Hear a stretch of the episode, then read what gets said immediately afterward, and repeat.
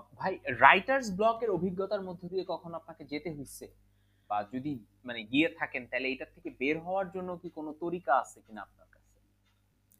এটা আসলে হয় যখন অনেকগুলো, পরপর অনেকগুলো লেখা হয়, যেগুলা অনেক কিছু মানে অনেক সোর্স ঘেটে লিখতে হয়েছে। এরকম হলে অনেক সময় হয়। এখন লেখারও তো বিভিন্ন ধরন আছে। একটা, কোনো লেখার জন্য হয়তো অনেক অনেক জায়গা ঘেটে লিখতে হয় বা অনেক সোর্স ঘেটে লিখতে হয়। আবার কোনো কোনো কোনো লেখার জন্য এত লাগে না। তো এখন যেসব লেখার জন্য বেশি সোর্স লাগে বা বেশি বড় আর্টিকেল থাকে, সেগুলো পরপর যদি কয়েকটা হয়ে যায়, তখন হয়তো একটু মানে একটা বার্ন আউট হয়ে, মতো হয়ে যায় তো তখন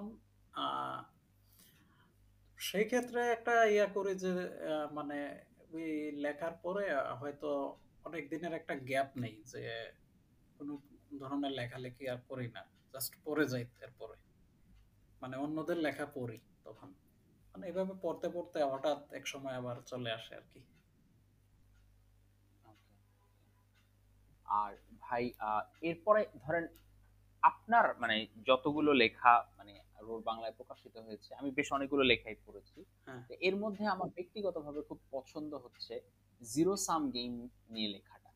আচ্ছা। তো অলরেডি পড়েছি বা অনেকেই আপনার এই লেখাটা পড়েছি মানে আমার এই মুহূর্তে ট্যাব দেখে যদি আমি বলি এই ক্ষেত্রে লেখাটার ভিউ হচ্ছে প্রায় five point five K so এরপরও যদি বলি আর কি যে এই ব্যাপারটা সম্পর্কে যদি আপনি একটু কিছু বলেন সরাসরি শুনতে চাচ্ছিলাম আপনার কাছ থেকে এইটার এক্সপ্লেনেশন বা লেখাটাতে আপনি কি কি জিনিস শেয়ার করতে চেয়েছিলেন এই ব্যাপারগুলো। আচ্ছা জিরো সাম গেম হচ্ছে একটা, আমরা যে গেম থিওরি বলে একটা কথা শুনি, যে গেম এটারই একটা অংশ বলতে পারেন এটা। গেম থিওরি জিনিসটা কি? আমরা ধরেন যে এটা ধরেন একটা জায়গায় ওই একটা গলির মধ্যে যে একটা বাদাম এক লোক বাদাম বিক্রি করে। এই গলির মধ্যে যদি এক লোক, একজন বাদাম বিক্রেতা যে পরিমাণ বিক্রি করে, এখন যদি ওই গলিতে আরেকটা বাদাম বিক্রেতা চলে আসে সেই ক্ষেত্রে হয়তো এদের মধ্যে একটা মানে ইয়া চলে যাবে যে এই জায়গাটা এদের মধ্যে যে ক্রেতারা ছিল, তারা হয়তো ভাগ হয়ে যাবে। যে আগে এক বাদাম বিক্রেতা যে পরিমাণ ক্রেতা পাইতো, হয়তো এখন হয়তো তার অর্ধেক পাবে বা এরকম, বা আগের চেয়ে কমে যাবে। এর চেয়ে যদি তারা একটা ডিসিশন নেয় যে যে আমি এই গলির এই মাথায় বিক্রি করব আর আপনি ওই গলির আরেক মাথায় গিয়ে বিক্রি করেন বা অন্য এলাকায় বিক্রি করেন, তাহলে আমরা দুইজনের জন্য এটা সুবিধা হবে। তো ওটা হচ্ছে গেম থিওরি আর জিরো সাম গেম যেটা জিরো সাম গেম হচ্ছে যে এখানে মানে দুইজন কোনো মানে সমান সমান কোনো ভাগ পাবে না। এখানে একজন পেলে আরেকজনকে হারাইতে হবে। এটা আমি চলমান এই যে কারেন্ট যে ইয়াটা ঘটছে যে ইউক্রেন, রাশিয়া রাশিয়া, ইউক্রেনের যে সমস্যাটা, এটাকেও একটা জিরো সাম গেম দিয়ে বিবেচনা করা যায়। যেমন হচ্ছে যে এখানে হয় রাশিয়া যুদ্ধে জিতবে, না হয় আর ইউক্রেন হারবে, এরকম একটা অবস্থা। তো এটা একজন হারবে, একজন জিতবে। এটা হয়, এটা জিনিসটা এত সিম্পল না। এখানে যে রাশিয়া যুদ্ধে জিতলেই যে এরা একেবারে সব জিতে যাবে, এরকমও না বিষয়টা। তো এটা আরেকটা, এর চেয়ে যদি সিম্পল বিষয় ভাবে বোঝানো যায় যে আমরা খেলাধুলার কথা বলতে পারি, যেমন বাংলাদেশ, আফগানিস্তানের আজকে যে একটা ম্যাচ হলো, বাংলাদেশ আফগানিস্তানকে হারিয়ে দিয়েছে। তো এখন আফগানিস্তান হেরে গেছে, বাংলাদেশ জিতেছে। এটা একটা জিরো সাম গেম বলতে পারেন, যে একজন জিতবে, একজন হারবে। এরকম আর কি আর ধরেন যে আমি আপনাকে একটা, আমার কাছে একটা ইয়ে আছে, কি বলব? আমার কাছে একটা কেক আছে আর একটা আপনার কাছে একটা হয়তো কিছু নেই।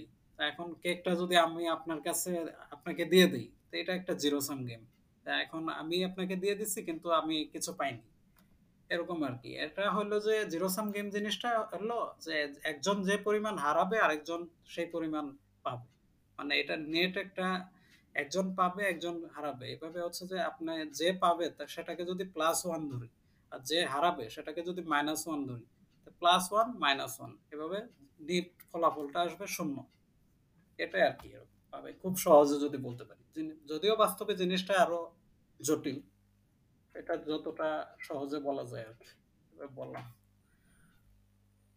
তাহলে ব্যাপারটা তো জিরো সাম গেমের ক্ষেত্রে আসলে উইন উইন কোনো সিচুয়েশন হবে না। হ্যাঁ উইন উইন সিচুয়েশন থাকবে না এটাই আর কি। এটা আরেকটা হচ্ছে নির্বাচনের যে একটা বলতে পারেন, ধরেন যে একটা রাজনৈতিক দল জিতবে আর একটা রাজনৈতিক দল হারবে, এরকম। যেমন ট্রাম্পের কাছে হিলারি হেরে গেছেন বা ট্রাম্পের কাছে, বাইডেনের কাছে ট্রাম্প হেরেছেন, এরকম আর কি। যে জিতবে, একজন জিতবে, আরেকজন হারবে, এরকম জিনিসটা। সো আজকে শেষ করি তাহলে অমিত ভাই। থ্যাংক ইউ সো মাচ আমাকে এত রাতেও সময় দেওয়ার জন্য। হ্যাঁ আপনাকেও ধন্যবাদ যে আমি এখনও আসলে ওইভাবে কিছুই করি নাই। তারপর আপনি আমাকে ইনভাইট করেছেন আর কি। এটা আপনার আমার কাছে অনেক ইয়ে মনে হলো আর কি। এখানে পার্টিকুলারলি আমার চিন্তাটা কি ছিল জানেন? টু বি ভেরি অনেস্ট যে যারা মানে ধরেন মানে সোসাইটির ডেফিনিশন অনুযায়ী সাকসেসফুল আচ্ছা। কিংবা এস্টাবলিশ হ্যাঁ। ওদের ভয়েসটা তো সবাই শুনে। হ্যাঁ। সবাই ওনাদের কাছে যায়। ওরা সবাই সবার কাছে সাক্ষাৎকার দেয়। আচ্ছা। আমরা যারা ধরেন আমাদের ক্যারিয়ারের একটা মিড পয়েন্ট ইনক্লুডিং মাইসেলফ হ্যাঁ। মানে সেম ক্যাটাগরিতে আমিও পড়ি আমিও কিন্তু এখন কোনো কিছু একটা বড় করে ফেলি নাই। সো আমাদের ভয়েসটাও আমার মনে হয় শোনা দরকার। আমাদেরও অ্যাকচুয়ালি কথা বলা দরকার এবং মানে আমাদের ভয়েসটা যদি আমরা নিজেরা না বলি বা নিজেরা না শুনি তাহলে আসলে মানে অন্য কেউ এসে বল জিজ্ঞেস করবে না আমাদেরকে। আমি মনে করি যে আমাদের এই বয়সে আমরা মোটামুটি সম বয়সী যারা আছে ওদের ভয়েসটাও বলা দরকার শোনা দরকার অ্যাকচুয়ালি ওই পার্সপেক্টিভ থেকেই আমি আমাদের সমবয়সী যারা তাদেরকে ইনভাইট করার চেষ্টা করি। ইন্টারেস্টিং বিষয়টা আর কি। মানে এভাবে অন্যরা আর কি অন্যরা তো নর্মালি দেখি যে মানে সমাজে যারা এস্টাবলিশড হয়ে গেছে তাদেরকেই একটা ইয়া করার চেষ্টা করে। তো সেই জায়গায় আপনি মনে হয় যে একটু ব্যতিক্রম কিছু করতে যাচ্ছেন।